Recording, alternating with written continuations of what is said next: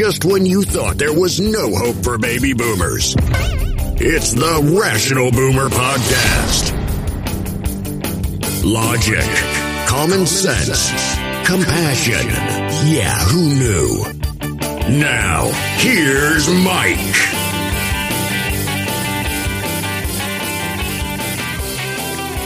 We are back on the Rational Boomer Podcast. Hope your day is going well. We're headed into a weekend. Hopefully things are going to simmer down just a little bit. Probably not. We've got a war raging in Ukraine. We got dumb fuckery raging on here in the United States. Seems like every which way you turn, there's something going on that's either tragic, traumatic, or just fucking stupid. And, that's the whole reason for the Rational Boomer Podcast. We bring that information to you, try to break it down in understandable and reasonable terms, and you know, that's what we do pretty much every day.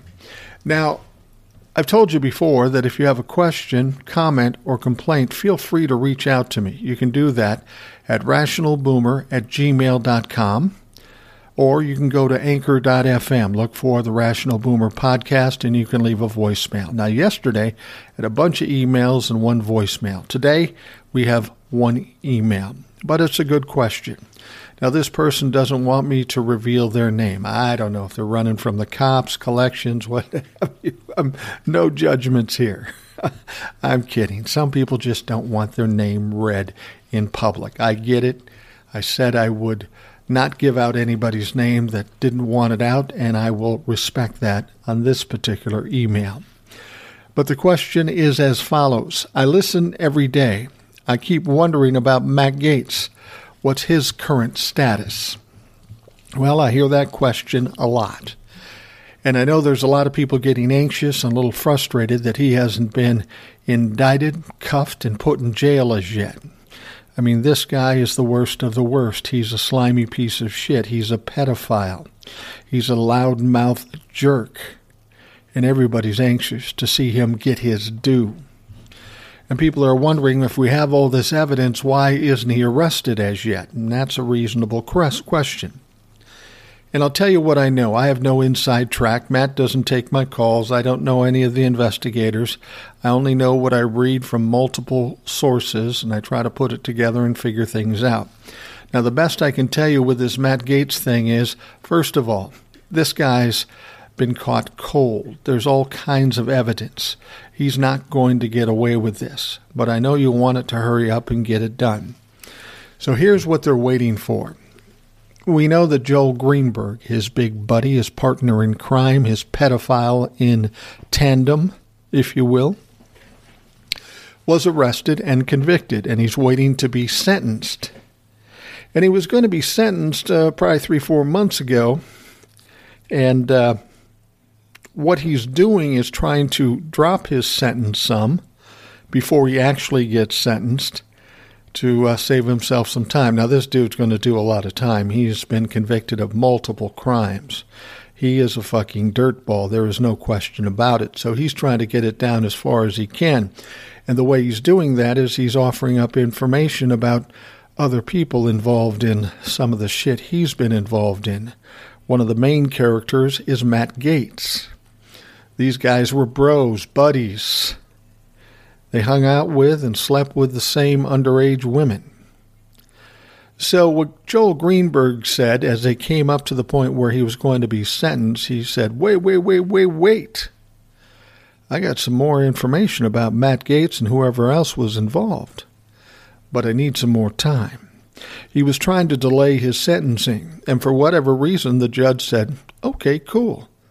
The prosecutor said, okay, cool. So they're gathering more information from Joel Greenberg, but his time should be up here pretty quick.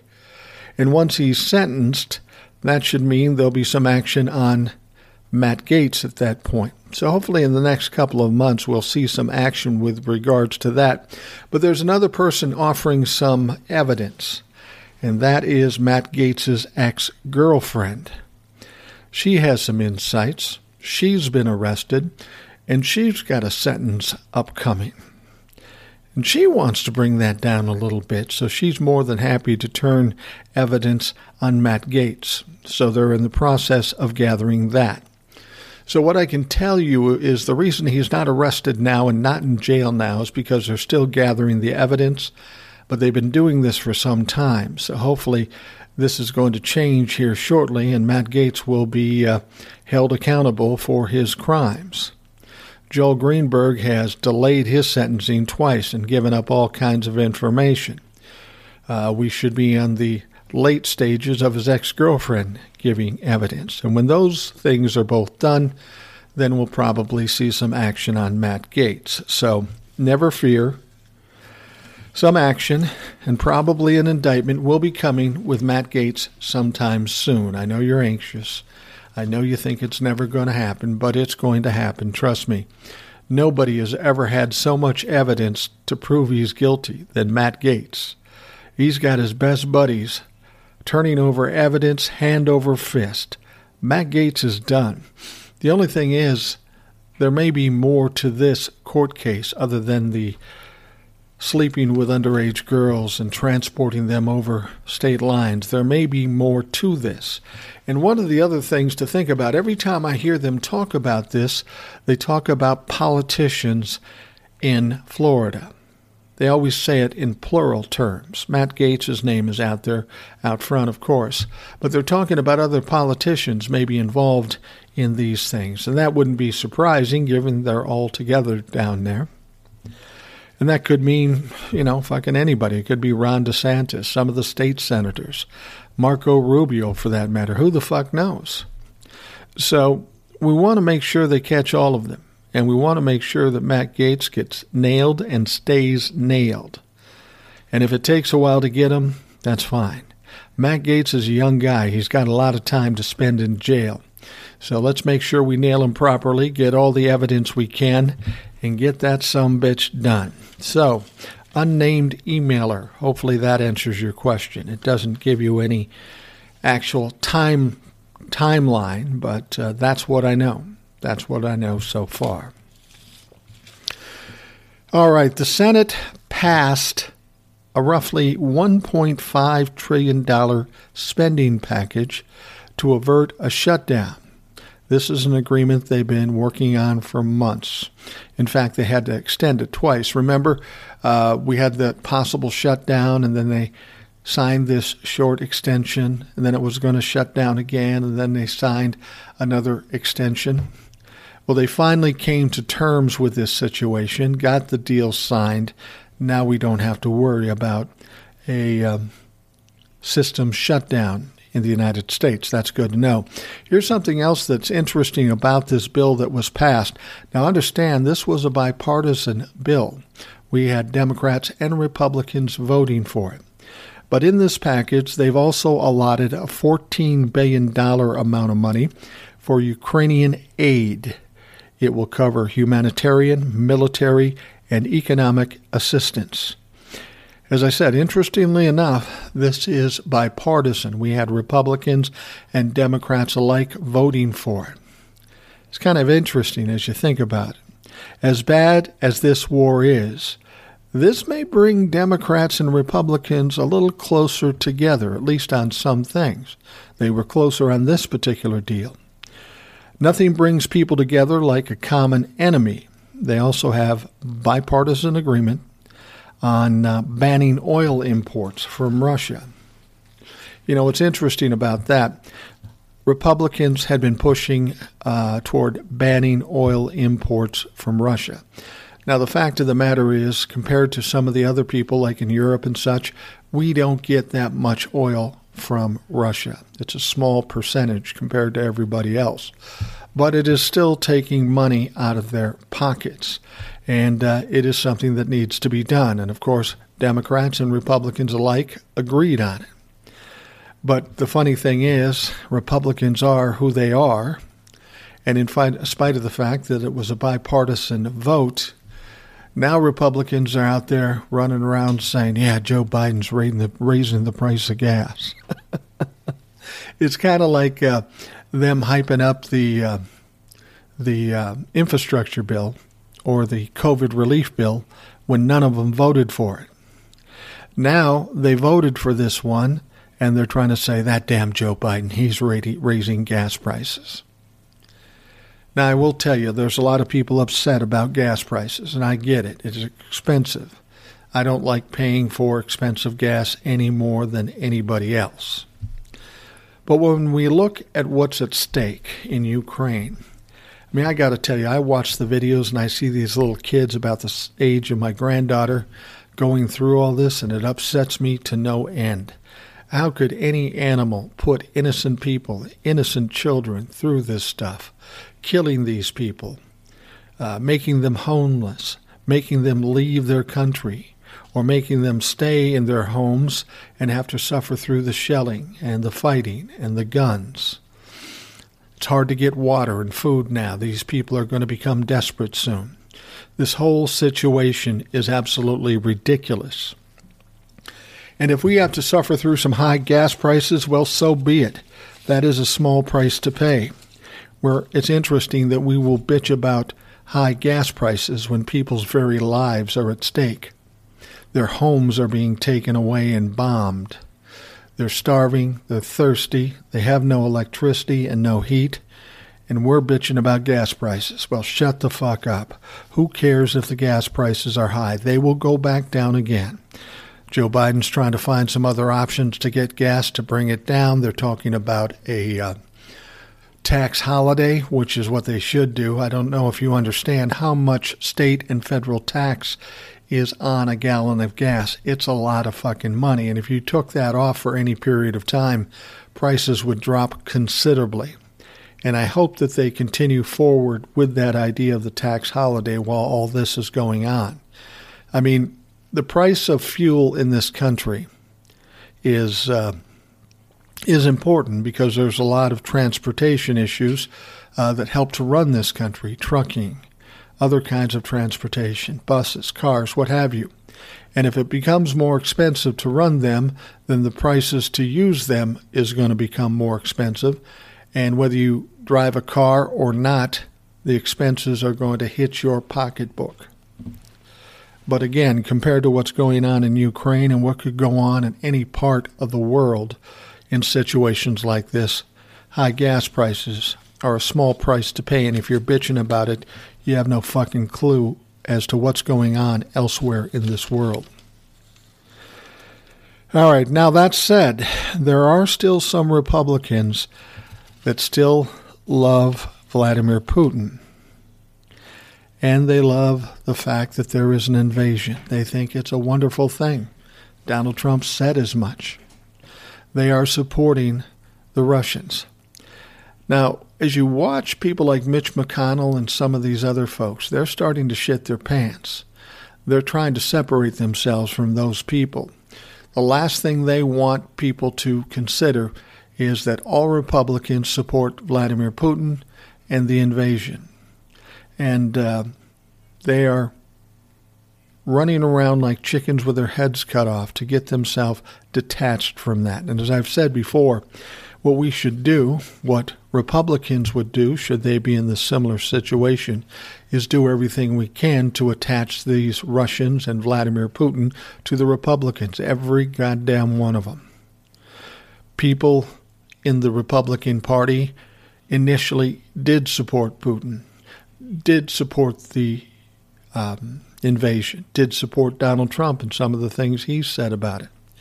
Now that it's becoming problematic, now that it's becoming a massacre there for a lot of innocent people, now they're saying, that's not going to look so good for me. Yet there are still some stupid people in the Republican Party that persist talking about this shit. One such person is Congressman Madison Cawthorn. He said in a speech that President Zelensky is a thug and Ukraine is evil with all their woke ideology. Now, I don't know what he means by that. I mean, Vladimir Putin told us they were all fucking Nazis. And now Madison Cawthorn, who is a racist and anti-Semite in his own right, is now telling us they're too woke. Which the fuck is it? I mean, you've got two opposite ends of the spectrum. You got to keep your story straight if we're expected to even take it seriously, which we don't anyway, but if you wanted a chance to have it taken seriously, then then you had to straighten that shit out. Well, of course, he got some backlash, especially from Republicans. And as I said before, Republicans are nervous about that, just as they're trying to back away from this connection with Russia and Vladimir Putin.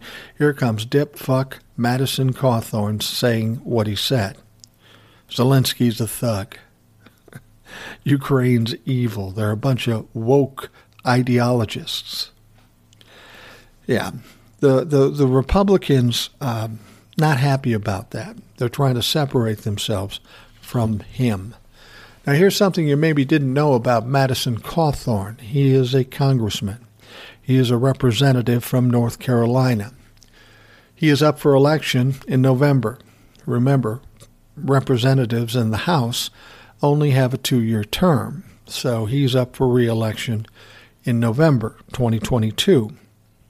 Now, the way he got into office, the way he got that seat is interesting. He ran and was elected to that seat in the House of Representatives, and that was the seat that was vacated by Mark Meadows, who went on to be the chief of staff for Donald Trump. Mark Meadows and Madison Cawthorn. Oh, there's a couple peas in a pod. Seems kind of fitting when you look at it right now, doesn't it? Well, Madison Cawthorn is having a bad week because of what he said and all the Republicans kicking back on him. His plans to run for re-election might be in jeopardy because of the way he acts. But there were other things during the week that caused Madison Cawthorn a problem that may even put him in jail. Now, not for what you think, but hear me out. Young Matty had a bad week, as I said. He was also arrested for driving with a revoked driver's license for the second time. And that's where the possible jail term comes in. If you get busted driving on a revoked license, that's one thing. But if you do it twice, you got some problems. They take that seriously. They may put you in jail. I'm not talking about a long-term sentence. I'm not talking about hard time, but I'm talking jail. Can you imagine that? A congressman from the United States of America being put in jail because he doesn't know how to fucking drive a car. And clearly he doesn't know how to drive a fucking car because he has multiple traffic offenses. That's why his driver's license was revoked. It's going to be interesting to see what happens when he does run for re-election in November. Everything he's done has made him look bad, real bad. And he's going to have a problem when election time comes up, especially if his opponents start bringing up all these issues, his tie to an insurrection. And the fact is, we still don't know if he's even going to be able to run for re-election. There's some real thought that he was tied to the insurrectionist. And if we find out that he was, he might very well be expelled from the House of Representatives. And if that were to happen, then he would not be allowed to run for re-election again. I know his own state is trying to work that out. Some people have said that's a go, and some people say it's not. I don't know. It doesn't matter. The federal government will shut him down if he had any part of the insurrection. And I would suspect we'll hear about that sometime between now and November. All right, for more than a week, we've been hearing about this 40-mile-long convoy headed to Kyiv in Ukraine. Now, at first, it looked pretty ominous. And then we heard that it stalled and didn't appear to move for several days. We know that they're running out of fuel, food, water, and ammunition, and they're doing that because when Vladimir Putin decided to invade Ukraine, his military people said, oh, yeah, we'll take care of this in 72 hours, 3 days, shouldn't be a problem. Some people even said they could do it in 2 hours because they thought everybody would back down, run away. They'd just come in, swoop everything up, and take over. Well, it turns out that didn't happen that way. But right now we're seeing that convoy that was all so ominous from a satellite images, and it's showing that the convoy has essentially dispersed. The images show that some elements of the convoy have repositioned in forest and tree-lined areas, so clearly there's been a change in strategy, or just doing something completely out of, fear. You got these guys sitting in a convoy that's 40 miles long. That's a fucking sitting duck. And now when we've been hearing about all these potential planes coming into Ukraine that they're going to be able to use, well, you get a few planes, you can take out a 40-mile convoy pretty quickly. They're like fucking sitting ducks. It was a dumb military move in the first place. They're lucky they didn't get decimated, but they probably are thinking better of it now, and that's why they're spreading everything out.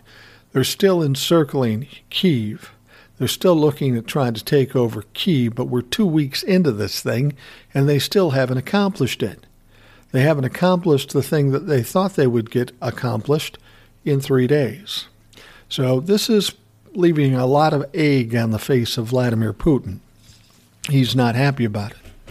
He's definitely not fucking happy about it. So it's going to be interesting to see what Vladimir Putin does. Now, we're hearing that there are a lot of people in Russia that aren't liking this situation. They're feeling nervous about this situation. And as I've said before, the only way to get this done is to get Vladimir Putin out. He's not going to back off. He's still going to double down and keep pushing through. It'll cause more damage, more destruction, and more death of innocent people. So the only way to get him out or get this done is to get him out. Now, America can't do that. Ukraine can't do that because he's well protected. What's going to have to happen is somebody within the Russian government or military takes him out one way or another. And the reason they'll do that is because Russia is suffering mightily economically, and all the things that have been levied against them are pretty much destroying the country. And as far as I'm concerned, none of those sanctions should be lifted until Vladimir Putin is gone. Him just pulling out of Ukraine isn't enough because he will do it again. They've got to insist that Vladimir Putin find another fucking job. Moving on, Mike Flynn, former national security advisor under Donald Trump, testified in front of the January 6th committee. But you probably aren't surprised to hear that he pled the fifth over and over again. He blamed it on ongoing investigations. Now, you remember Mike Flynn has already been convicted of crimes, and then he was pardoned by Donald Trump.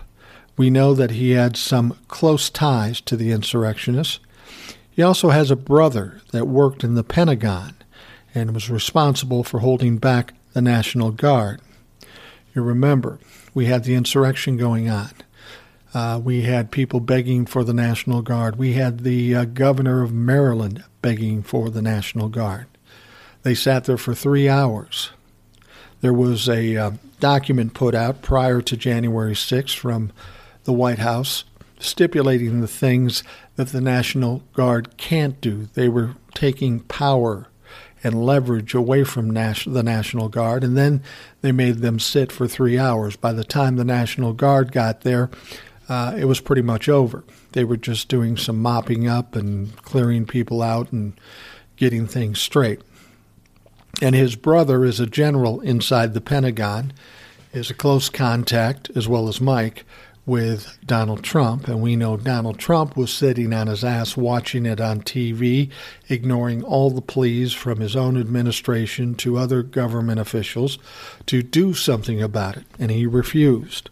And in turn, he made sure the National Guard didn't get there in time to do anything.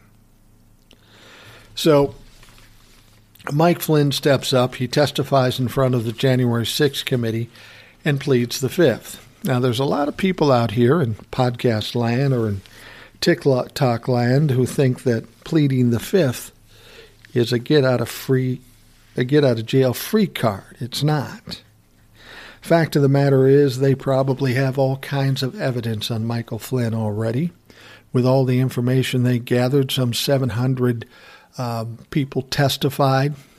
We have boxes and boxes of evidence, even the boxes that we had to drag back from Donald Trump in Mar-a-Lago. they probably got all they need on Mike Flynn, but they wanted to get some information from him. They may have even considered that he would probably just plead the fifth.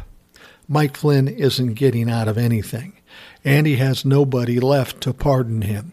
When he gets convicted this time, he will spend a long time in jail. This guy is an absolute horrific fool.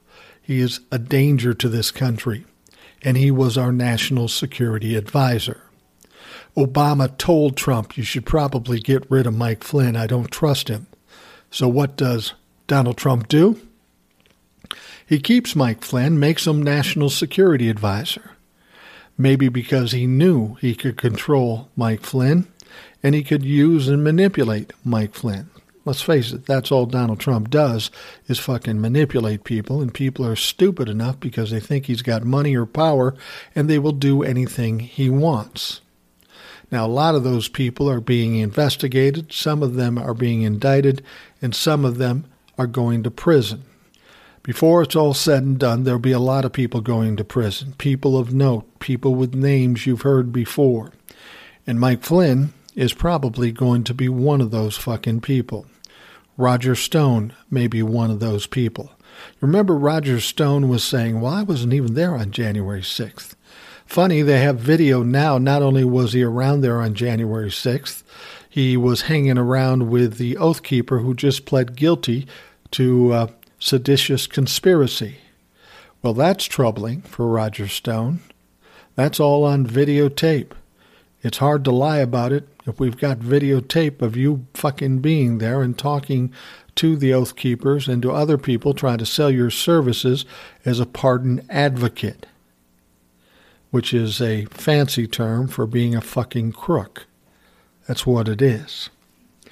All right, we'll take a quick break. We'll be right back. This episode is brought to you by La Quinta by Wyndham. Your work can take you all over the place, like Texas. You've never been, but it's going to be great because you're staying at La Quinta by Wyndham. Their free Bright Side breakfast will give you energy for the day ahead. And after, you can unwind using their free high-speed Wi-Fi. Tonight, La Quinta. Tomorrow, you shine. Book your stay today at LQ.com. We know that Donald Trump is a blithering idiot, and he continues to prove it every day. I mean, this guy is really stupid. I had no idea when he was elected. I thought he had some semblance of intelligence, but he really doesn't. Just listen to him talk. He talks like a sixth grader. He has trouble putting together sentences. He has trouble staying on topic. He's just not a very bright man. Now, he claims to be a genius. And, of course, all the other people that follow Donald Trump, who are the furthest from geniuses, think he's a genius. I mean, what's that old video we saw? That's Donald J. Trump. That's what the J stands for, genius. I thought that was a joke. I thought that was set up. No, it was a fucking fact. This idiot doesn't even know the fact that genius starts with a G. These are the kind of people we're dealing with when it comes to dealing with Donald Trump and his followers. Well, now, apparently Donald Trump is making, or on a little junket, is as it were, to podcasts, various podcasts, some obscure, some bigger podcasts. But the reason he's doing this is because his social media app, Truth Social, well, that's not going as well as he'd hoped. He thought that was a giant killer. It was going to beat Twitter. It was going to do all this stuff.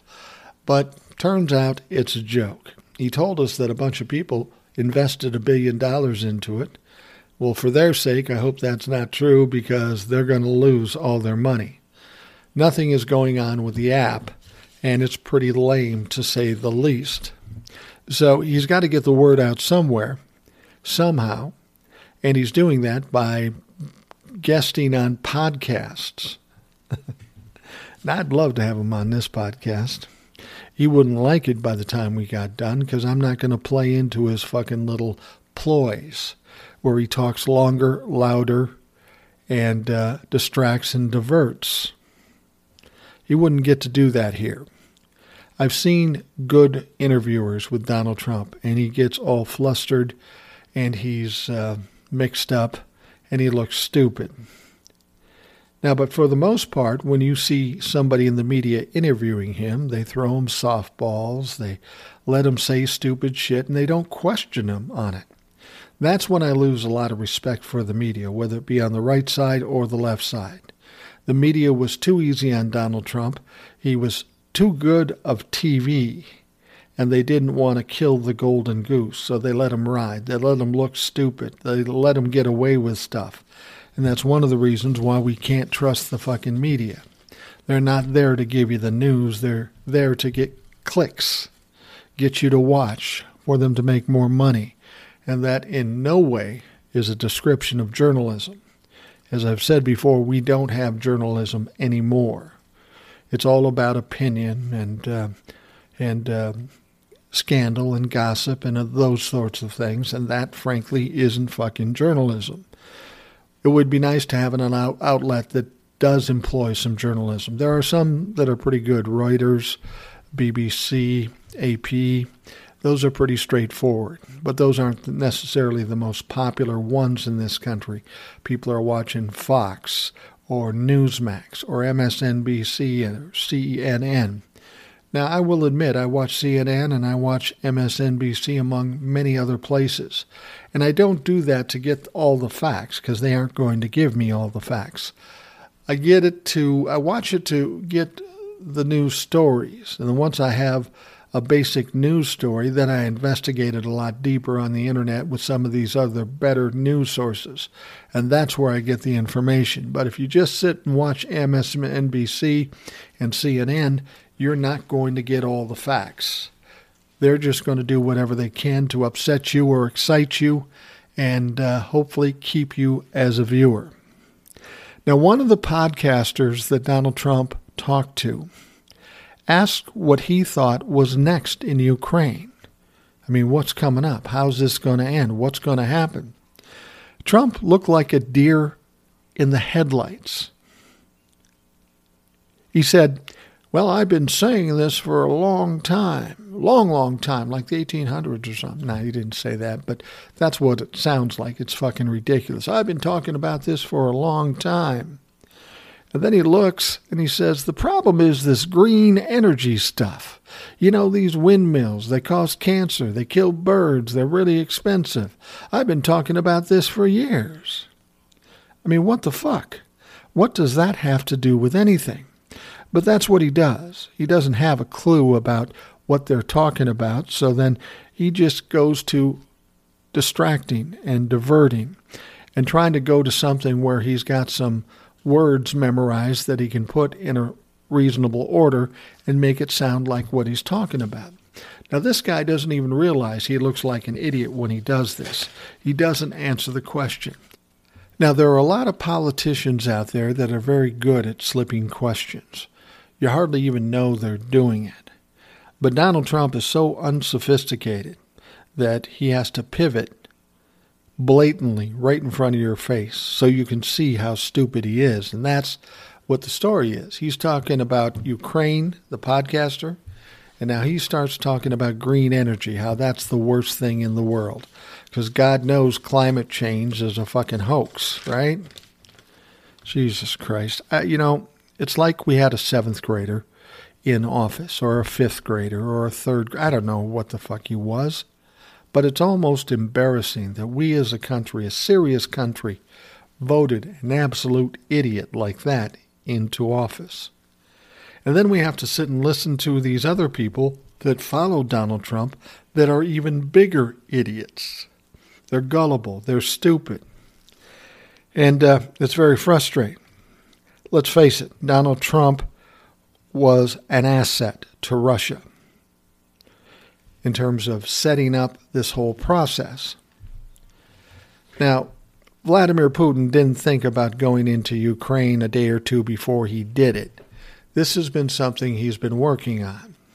And Donald Trump was his useful idiot. People will say, do you think he intentionally was an asset? No, I don't, because I don't think he's smart enough, and I know Vladimir Putin knows he's not smart enough. But Vladimir Putin knew how to manipulate this fuck. All you had to do was be nice to him and flatter him, and he'd give you anything you wanted.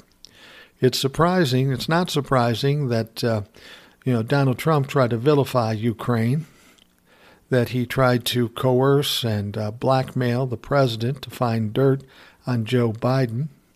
It's not surprising that he held back military aid. All this time he was weakening Ukraine and trying to give the perception of Ukraine as a bad place. This is all the work that Vladimir Putin needed to have a reason to invade Ukraine. Now, if he had the best of all worlds, Donald Trump would have been the president in 2020. And let's be honest, Russia did all they could to meddle in 2020 and try to cheat for Donald Trump, just as they did in 2016. It worked in 16, but in 20 they fucked up. Donald Trump lost by 7 million votes. And people will go back and forth and say, do you really believe Joe Biden got 81 million votes? Well, I don't think Joe Biden was necessarily the greatest presidential choice to run for the office in the history. I don't know that there wasn't a better choice than that, but that's who we got. But very few people voted for Joe Biden as much as they did vote against Donald Trump. Donald Trump scared the fuck out of them. They saw what happened the first 4 years, and they didn't want that to happen at all. So they would have voted against him with anybody almost.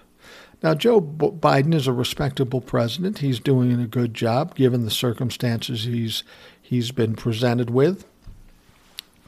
I love how I watch the Republicans say, oh, Joe's doing a bad job. No, Joe's not doing a bad job. Joe's actually doing a pretty good job, especially with the mess he was left with. Our economy is going very well. Our GDP is up. Our job market is incredible. He created 7.4 million jobs in just over a year as president. Donald Trump lost 2.9 trillion jobs. So who did a better job? Donald Trump lost 2.9 million jobs in 4 years. Joe Biden creates 7.4 million jobs in just over a year. It's not hard to see who's doing better here. It certainly isn't Donald Trump, but I will still get these Trumplefucks saying, it was the best unemployment ever. No, it wasn't. It was the best economy ever. No, it wasn't. The economy, the stock market, let's talk about the stock market. It's gone way higher than Donald Trump ever had it, and it's had more gains than Donald Trump ever had in the whole 4 years. Now, I've always said presidents really don't deserve a lot of credit for the stock market, nor should they suffer through the complaints about a bad stock market. They only have so much impact on something like that. And the same can be said for gas prices. Initially, the gas prices went up because of the supply chain problem, and that was caused by the pandemic, who we all know that caused it was Donald Trump. Now, he didn't cause the virus and that sort of thing, but he chose to do nothing about it. And that's what caused it to get as big and as deadly as it was. So it shut everything down, fucked up the supply chain. People were out of jobs. And then when things started to get back to normal, it takes a while for the supply chain to pick up speed and get back on track. And that's when you have the supply and demand issue. You have more demand than you do supplies, and that's when the prices go up. Well, that was starting to level off a little bit. We still had a ways to go, and it was going slower than we expected. But now we have this war in Ukraine with Russia, and that changed the whole perspective. You see, a lot of Republicans think that the way gas prices were kind of creeping up before the war, and now that they're going up after the war, that it's all because of the same reason. We have raises in gasoline prices for two reasons. We have the supply chain, which should be getting better now, and now we have the war in Ukraine. Now, I would love to see them try to blame Joe Biden for the war in Ukraine. I know they will. I know they have. But the fact of the matter is, once again, one of the reasons why Vladimir Putin felt emboldened to invade Ukraine is because of all the footwork and all the groundwork that Donald Trump did to set it up. This isn't on Joe Biden, it's on Donald Trump. And if anybody says different, I'd love to fucking talk to you because you're wrong, and I'll be happy to point it out. Now, here's an interesting story I just heard. Apparently, Ukraine is going to be getting help from what they call the most famous sniper in the world. I mean, I had no idea they ranked snipers as who's the best. I would assume they're all pretty good. Now, what they call this famous sniper is Wally. Really? You couldn't have come up with a cooler name than that, a more deadly name. You've got the world's greatest sniper, and his name is Wally. I mean, I guess in the long run, it doesn't really fucking matter, but Wally? Really, Wally? Now, if your name is Wally and you're getting mad because I'm making fun of the name Wally, I'm not making fun of the name Wally. My father-in-law, who's now passed on, his name was Wally. I love the guy. So I'm not making fun of the name. It's just that name with a world-famous sniper just does not make sense. There are cooler names, like this next guy I'll tell you about. They call him the Ghost of Ukraine. The Ghost of Ukraine is a fighter pilot. He's an ace. And we haven't seen aces in this world since World War II, so it's been a long time. But this guy, they don't know much about him. But he does fly a fighter jet, and in one day he shot down six. He shot down six Russian planes. He was pretty amazing that day, and I don't know what he's done since then, maybe even more. But see the difference here? You got a world-renowned sniper. His name is Wally, and I don't get the name. But then you have this world-famous jet fighter, and his name is the Ghost of Ukraine. You see how the Ghost of Ukraine is way cooler than Wally? I know, that's a bunch of shit. Nobody cares about that, but it's interesting to watch what's going on in Ukraine. They're getting a lot of help. Now, this sniper, I don't know what country he comes from. I'm assuming the Ghost of Ukraine is from Ukraine. But they're getting a lot of people from all over the world coming in, from Australia, from America, from England, from South America. These young men generally are coming in to help out with the fight. And that's admirable. I mean, here you go off to war, risk your life for a country you don't live in and you have no connection to. But they understand the problems if this is allowed to happen, so they want to do their part. And they want to fight. And one thing to consider, you know, if they're going to fight on the ground with Russia, Russia has a big problem. They had close to 200,000 soldiers on the ground. Now, not all of them are fighters. Most of them are in the country now. They're trying to encircle Kyiv and some of the other bigger cities and, of course, the power plants and those sorts of things. But what you have to understand, there's about 200,000 troops in the Ukraine military. And when everybody was leaving, the president said, any of those men between 18 and 60 years old, you got to stay back and help us fight. Thank God I'm 61 and don't live in Ukraine. I don't want to get into a fight because I'm not built for that anymore. Maybe at one time when I was younger, I could have done something, but I would be fucking absolutely worthless here.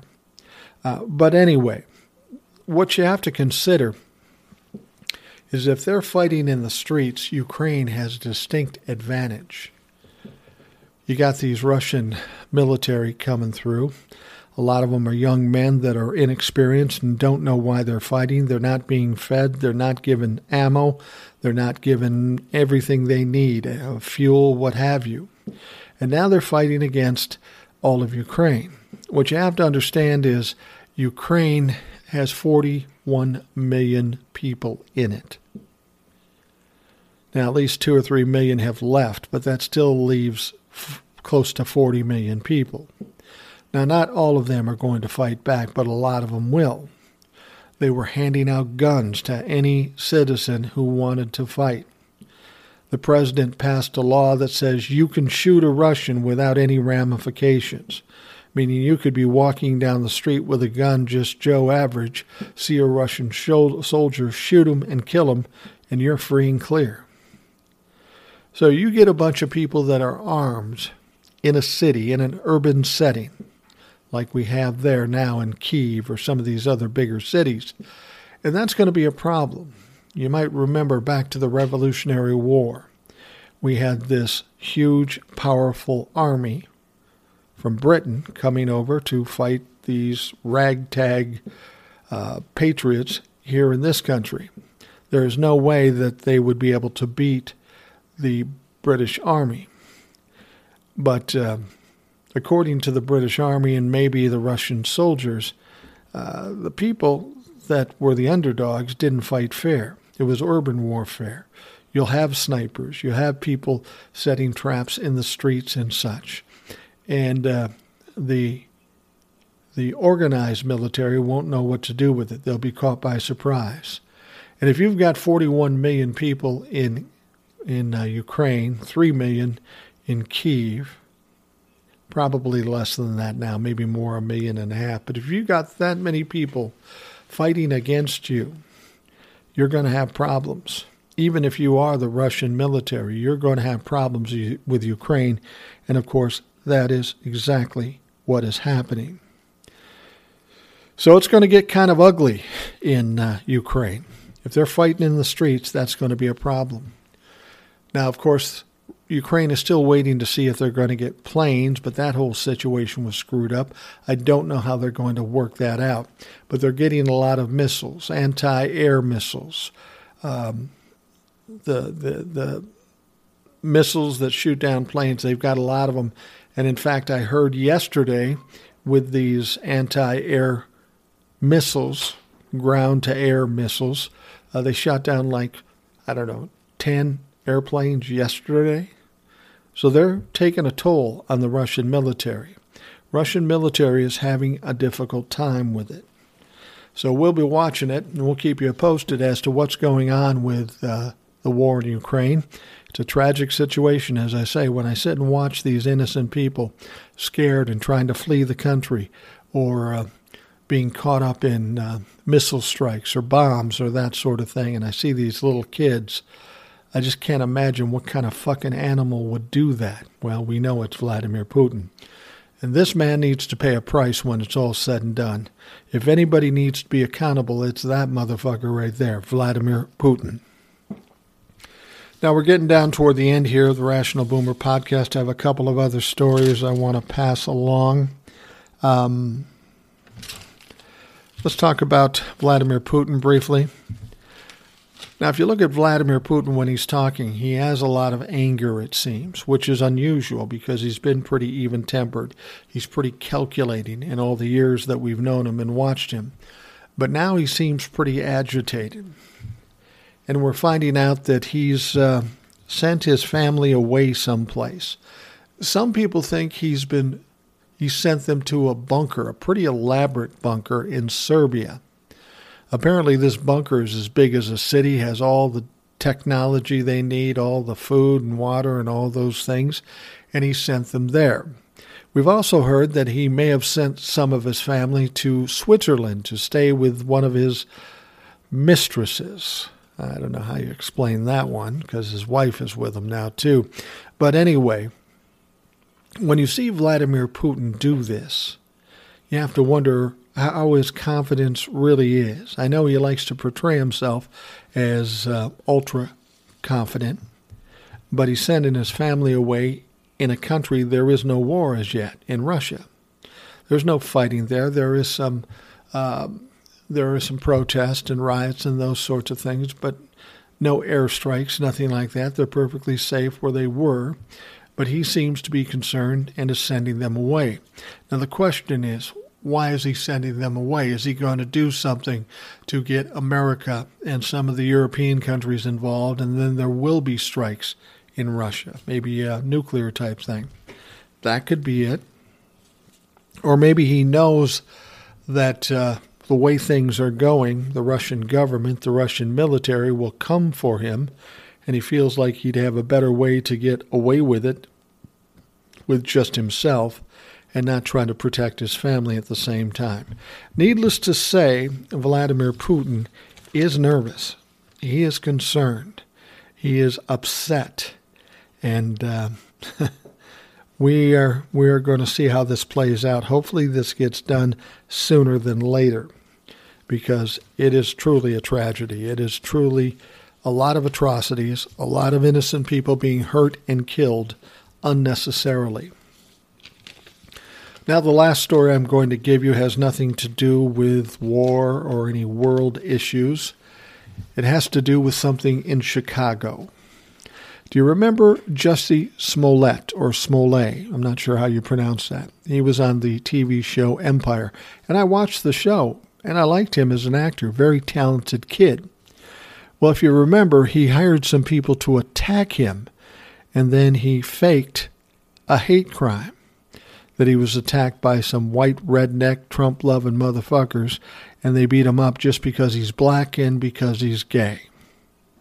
Well, that sounds tragic. That had everybody up in arms and wanting to track these people down.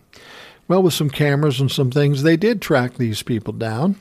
Turns out it was two black guys, and they were nervous about having to go to jail, so they flipped on Jussie Smollett and said, yeah, he set it all up, and he paid us to do it.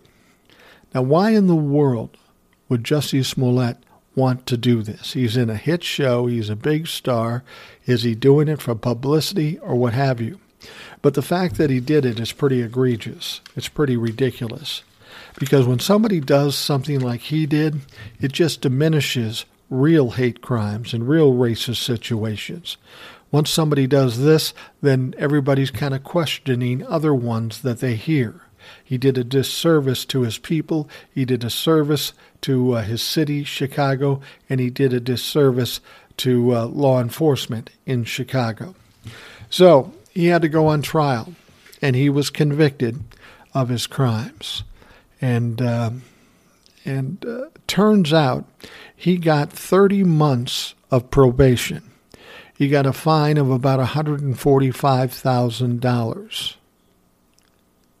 But he also got 150 days in jail, almost 4 months. So Jussie Smollett will have some time to think about this and decide what he wants to do. He cut his hair. He looks totally different. I don't know what that'll do to him in jail. I haven't seen him much on television or in movies or anything. I don't know if this completely ruins his career or he comes out after the 150 days and somehow he finds his way back. But he does have a flair for the dramatic. They showed a video after he was sentenced in court. And he said to the judge, he said, I respect your sentence, I'll do the sentence, but I want everybody to know that I am not suicidal. So what he's saying is he's thinking that they're going to put him in jail and kill him, that it's all set up that they're going to kill him. Now, I doubt that's the case. He's too high profile, and unless somebody in jail that's just a nutcase that doesn't happen to like black gay guys that are rich and on TV, he should be all right. They might even set him aside by himself so he doesn't have to integrate with general population. I don't know what they're going to do, but he seems to think, or at least is saying, that if they send him to jail, it's all the fix is in, that it's all a conspiracy, and he's not suicidal, so if he ends up dead, you know somebody did it to him. Yeah, he's got a flair for the drama.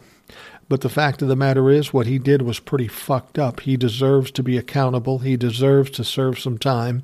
And hopefully that'll give him some time to think about what he did and maybe change his ways a little bit. All right, we're going to wrap up the Rational Boomer podcast. I want to thank you very much for spending time with me, taking your time, which I know is valuable, to listen to me blather on. That is much appreciated. Again, if you have questions, comments, complaints, email me at rationalboomer@gmail.com. Go to anchor.fm, find the Rational Boomer, and leave me a voicemail. Love hearing from you. So you have a great day, and we will talk to you tomorrow. Thanks for listening to the Rational Boomer podcast. Don't forget to subscribe so you don't miss an episode. We'll see you next time.